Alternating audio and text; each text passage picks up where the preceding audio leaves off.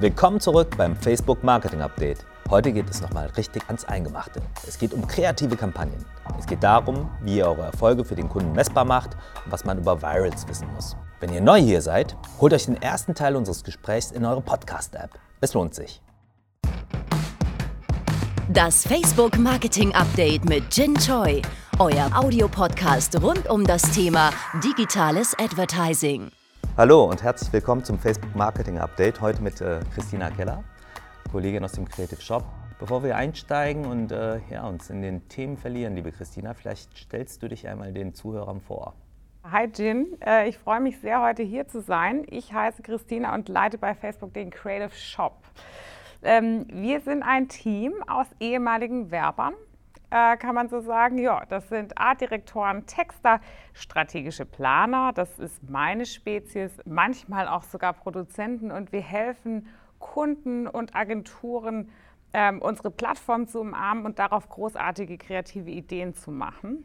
Wir haben einen neuen Star äh, unter den Formaten. Die Instagram und die Facebook Stories entwickeln sich Yeah. extrem stark.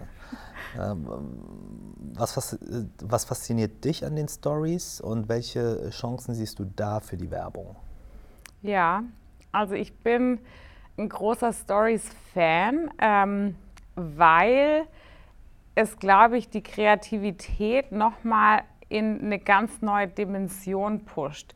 Äh, Stories ist ein Format, das kam zu uns über einen Nutzerinsight, nämlich dass Leute auf Instagram sich gehemmt fühlten dadurch, wie kuratiert die Bilder sind, die man da hochstellt. Ne? Leute waren völlig unter Stress, sich zu überlegen. Kurationsstress. Kurationsstress, total. Ich war unter Stress, mir zu überlegen, poste ich jetzt den Tiergartenblick, den wir hier haben, oder poste ich nachher mein Essen, weil es muss, wenn dann, das Bild der Woche sein. Und dann kam der Insight, Mensch, die Leute teilen eigentlich total gerne diese Momente, ja, aber die haben überhaupt nicht die Freiheit, da regelmäßig was zu teilen, weil sie denken, ist das gut genug und wollen die anderen überhaupt so viel von mir sehen? Und dann kamen Stories und Stories ist einfach ein viel leichtfüßigeres Format. Ne? Ich kann einen Augenblick meines Tages festhalten und habe durch die Funktion, dass ich da Emojis oder Typo draufpacken kann, noch die Möglichkeit, das zu kommentieren. Und ich bin nicht mehr in der Welt, wo ich wie ein Galerist dieses eine Bild auswählen muss, sondern ich habe ein Tagebuch. Toll. Ich habe ein Tagebuch und das finde ich auch cool für Marken, wenn die einfach die Möglichkeit haben, häufiger mit Leuten in Kontakt zu treten und, und menschlicher zu sein, dieses Ja. äh, Inhalte zu kommentieren und die native Sprache auch des Telefons zu nutzen. Ja. Ja. Mit den Emojis, mit diesen Filtern, mein Gesicht dann noch mit rein zu photoshoppen. Das hält Leute dazu an, kreativer zu sein und ultimativ wird es auch Marken Mhm. zu einer neuen Bildsprache und Kommunikationssprache bringen. Das finde ich mega spannend. Finde ich super, wie du die Perspektive zu den Stories herstellst. Und äh, ich glaube, dass es auch für unser Ökosystem äh, eine Bereicherung ist. Ich glaube, das ist schon fast mehr als nur ein neues Format.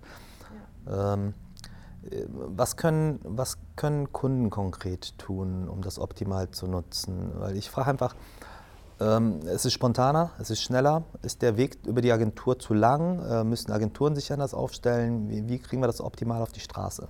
Der Punkt, Jin, ist wahnsinnig wichtig und ähm, ich glaube, den Gedanken muss man einbetten in einen größeren. Nämlich ist es unglaublich komplex geworden für unsere Kunden, alle Plattformen zu bespielen, die man so bespielen kann. Ne? Ja. Früher waren wir in TV, Print und mein Mediaplan hatte irgendwie drei, drei Excel-Spalten, jetzt haben wir 20. Und das ist manchmal unglaublich anstrengend. Ich weiß es noch aus meinen Kundentagen, wenn du vor diesem Plan sitzt und du musst dann noch Spotify und Shazam und noch eine Medienkooperation und dann noch Instagram und Facebook und diese Budgets und oh Gott, und wer macht denn das? Also diese Komplexität ist da. Die wird aber auch nicht wieder weggehen. Ich glaube, es ist einfach nur, ähm, äh, oder man muss Wege und Partner finden, die einem helfen, das gut zu gestalten. So. Und ich glaube, dass die klassischen Agenturen vielleicht momentan in ihrer Arbeitsweise und in ihren Kostenstrukturen nicht die richtigen Partner sind, um so was Schnelles äh, und leichtfüßiges wie Instagram Stories, wo ich tatsächlich vielleicht mehrere Stücke pro Tag raushauen muss, zu machen. ich glaube sehr wohl, dass inhaltlich das ein spannendes Umfeld ist, sich darüber Gedanken zu machen. Ich glaube aber, dass momentan Kunden ähm, eventuell mit ähm, FMPs, mit Facebook-Marketing-Partnern, die auf schnelle, äh, effiziente Content-Produktion spezialisiert sind, besser mhm. fahren. Ja, ja? Und dass man auch ein, ein Ökosystem nützt, das die Spezialität meiner Partner richtig nutzt. Die Agentur macht mir die große Idee und die kann bestimmt auch die FMP oder den Facebook-Marketing-Partner ähm, inspirieren, wenn es darum geht, was mache ich auf, auf den Instagram Stories. So, das, das alles muss inhaltlich zusammenhalten, aber nicht jeder muss alles können. Was heißt denn das für das Agenturmodell? Weil äh, dahinter steht ja eigentlich eine ganz schön disruptive Aussage, weil du sagst ja, wir gehen weg von einer großen Lead-Agentur hin zu einer Organisation aus vielen kleinen Network-Agenturen oder Agenturen-Network, was man sich als, als Kunde dann halt zusammenbaut. Interpretiere ich das richtig? Was heißt das für das Agenturmodell? Ähm, ich würde das dann gerne nochmal korrigieren. Also ich denke nach wie vor, dass unsere Kunden große Kreativagenturen und große Gedanken brauchen. Ich dachte, ich glaube, du richtig provozieren. Du dachtest, ich will richtig einen rausmachen. Nee, nee, ich bin, ich bin der tiefen okay. Überzeugung, dass wir nach wie vor gute Denker brauchen. Ja. Äh, in der Branche und jeder Kunde sollte, wenn er seine Marke führt, wenn er kommunikative Herausforderungen hat, eine herausragende Agentur haben, die das für ihn löst und den großen Gedanken macht. Ich glaube nur nicht daran, dass jede Agentur auch jedes Content-Fleckchen bespielen muss, das sich aus der medialen Infrastruktur ergibt. Und da glaube ich an die Funktion, die unsere Kunden einnehmen können, nämlich das Orchester zu leiten. Ja, ja. Es, es wird in Zukunft einfach so sein, dass man mit vielen verschiedenen Partnern zusammenarbeitet das hat was mit Spezialitäten zu tun, aber auch mit Preisstrukturen und Volumina, die man für bestimmte Kanäle rausbringen muss. Und unsere Kunden haben aber die Rolle, wenn sie die annehmen, alle miteinander zu verknüpfen und immer wieder sicherzustellen, dass es einen roten Faden gibt, der sich durch all diese Kanäle durchzieht. Und find, das machen manche sehr gut und ja. bei anderen könnte man vielleicht noch etwas nachjustieren. Also ich finde, indirekt hast du jetzt schon einen deutlich rausgehauen, was ich gut finde. Das ist eine klare Position. Kannst du nochmal deutlich erklären, was die Facebook-Marketing-Partner, was die besonders machen und wieso es Facebook-Marketing-Partner sind? Ähm, Facebook-Marketing-Partner sind Kreativpartner, die unseren Kunden dabei helfen, skalierte kreative Lösungen zu erstellen. Das heißt, ich habe die Herausforderung, ähm, dass ich zum Beispiel für ähm, Klamotten ne, Werbung mache. Ich bin ein Kunde, der jede Woche eine riesige Kollektion raushauen muss. Und dann ist die Frage, wollen wir für so einen Job wirklich eine klassische Agentur nehmen? Macht das Sinn? Oder geht das nicht viel einfacher? Viele Kunden und vor allem kostengünstiger. Ja? In ja. dem Fall würde ich die Agentur falsch nutzen. Der Facebook-Marketing-Partner ist wirklich darauf ähm, spezialisiert, diesen Content für unsere Plattform und für mobile Plattformen optimal aufzubereiten. Und das ist, passiert ganz viel durch automatische Prozesse. Wir können mit Videoschablonen arbeiten, die dann zum Beispiel verschiedene Fotos aus dem Produktportfolio ja. in eine äh, Maske gießen, die der Marke ein Gesicht gibt. Ne? Also das heißt, du bist jetzt äh, Zalando und du hast jede Woche 20 mhm. äh, verschiedene Schuhe, die du zeigen willst. Der Facebook-Marketing-Partner kann eine Videoschablone bauen, in der wir dann den Kunden-Content einfügen können. Sehr kosteneffizient. Ähm, und eben perfekt für die, für die Plattform geschneidert. Es gibt verschiedene Sorten von FMPs. Es gibt welche, die auf Videoautomatisierung zugeschnitten sind. Es gibt solche, die sich jetzt sogar schon auf Instagram Stories spezialisiert haben. Ja. Es gibt auch Facebook-Marketing-Partner, die tatsächlich mit Content-Creatern arbeiten. Ne? Manche unserer Kunden wollen ja auch nativen neuen Content erstellen. Mhm. Und dann kann man über diese Creator Network sich sogar Kommunikationskonzepte für kleinere Aufgabenräume pitchen lassen. Mhm. Und da gibt es also riesiges, ein, ein riesig breites Spektrum. All diese Partner haben sich qualifiziert, weil sie eben auf verschiedenen Kunden gezeigt haben, dass sie technisch sauber arbeiten und Klasse. dass die Lösungen wirklich skalierbar sind. Und das finde ich eine super Option. Gerade auch die in Teilen in Kombination mit Agenturen einzusetzen. Für mich ist das überhaupt kein Widerspruch.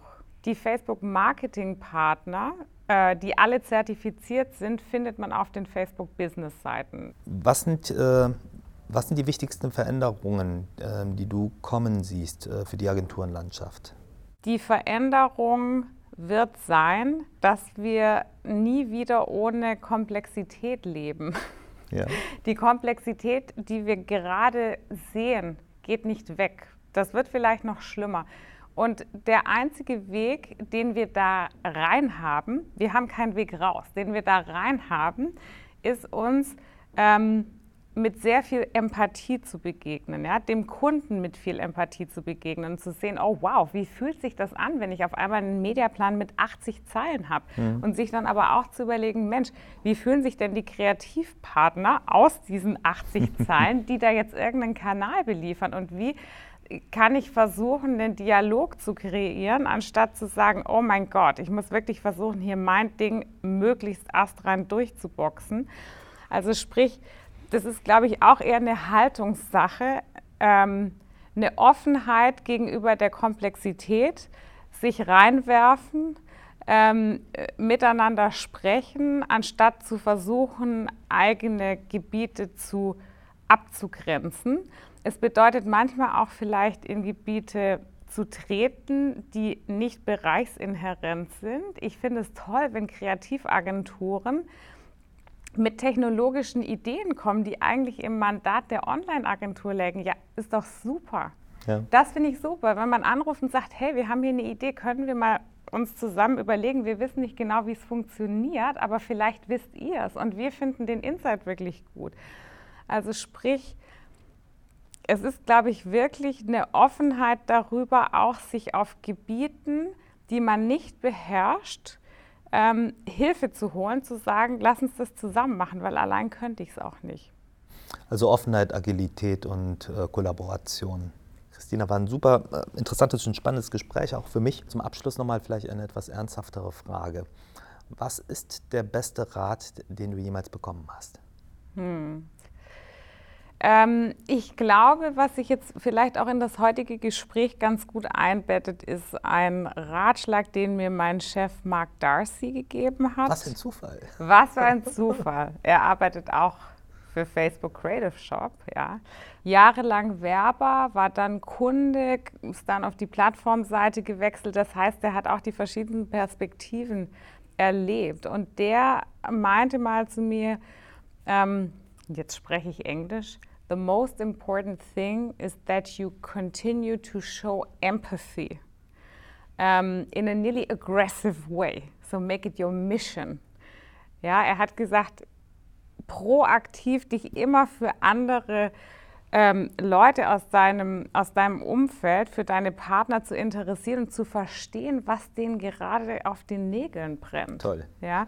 Und das finde ich so, so wichtig, weil man ist häufig damit beschäftigt, man geht in Gespräche rein, man geht in Meetings rein, hat eine Agenda, sieht sein Ziel vor Augen, arbeitet darauf hin und verliert völlig die eigentlich wichtigen Informationen. Ja? Wie geht es dem gerade? Was beschäftigt dem? Wo kann ich dem wirklich helfen? Vielleicht arbeiten wir auf einem ganz anderen Briefing. Denn das ist gerade dort, wo es wirklich hakt.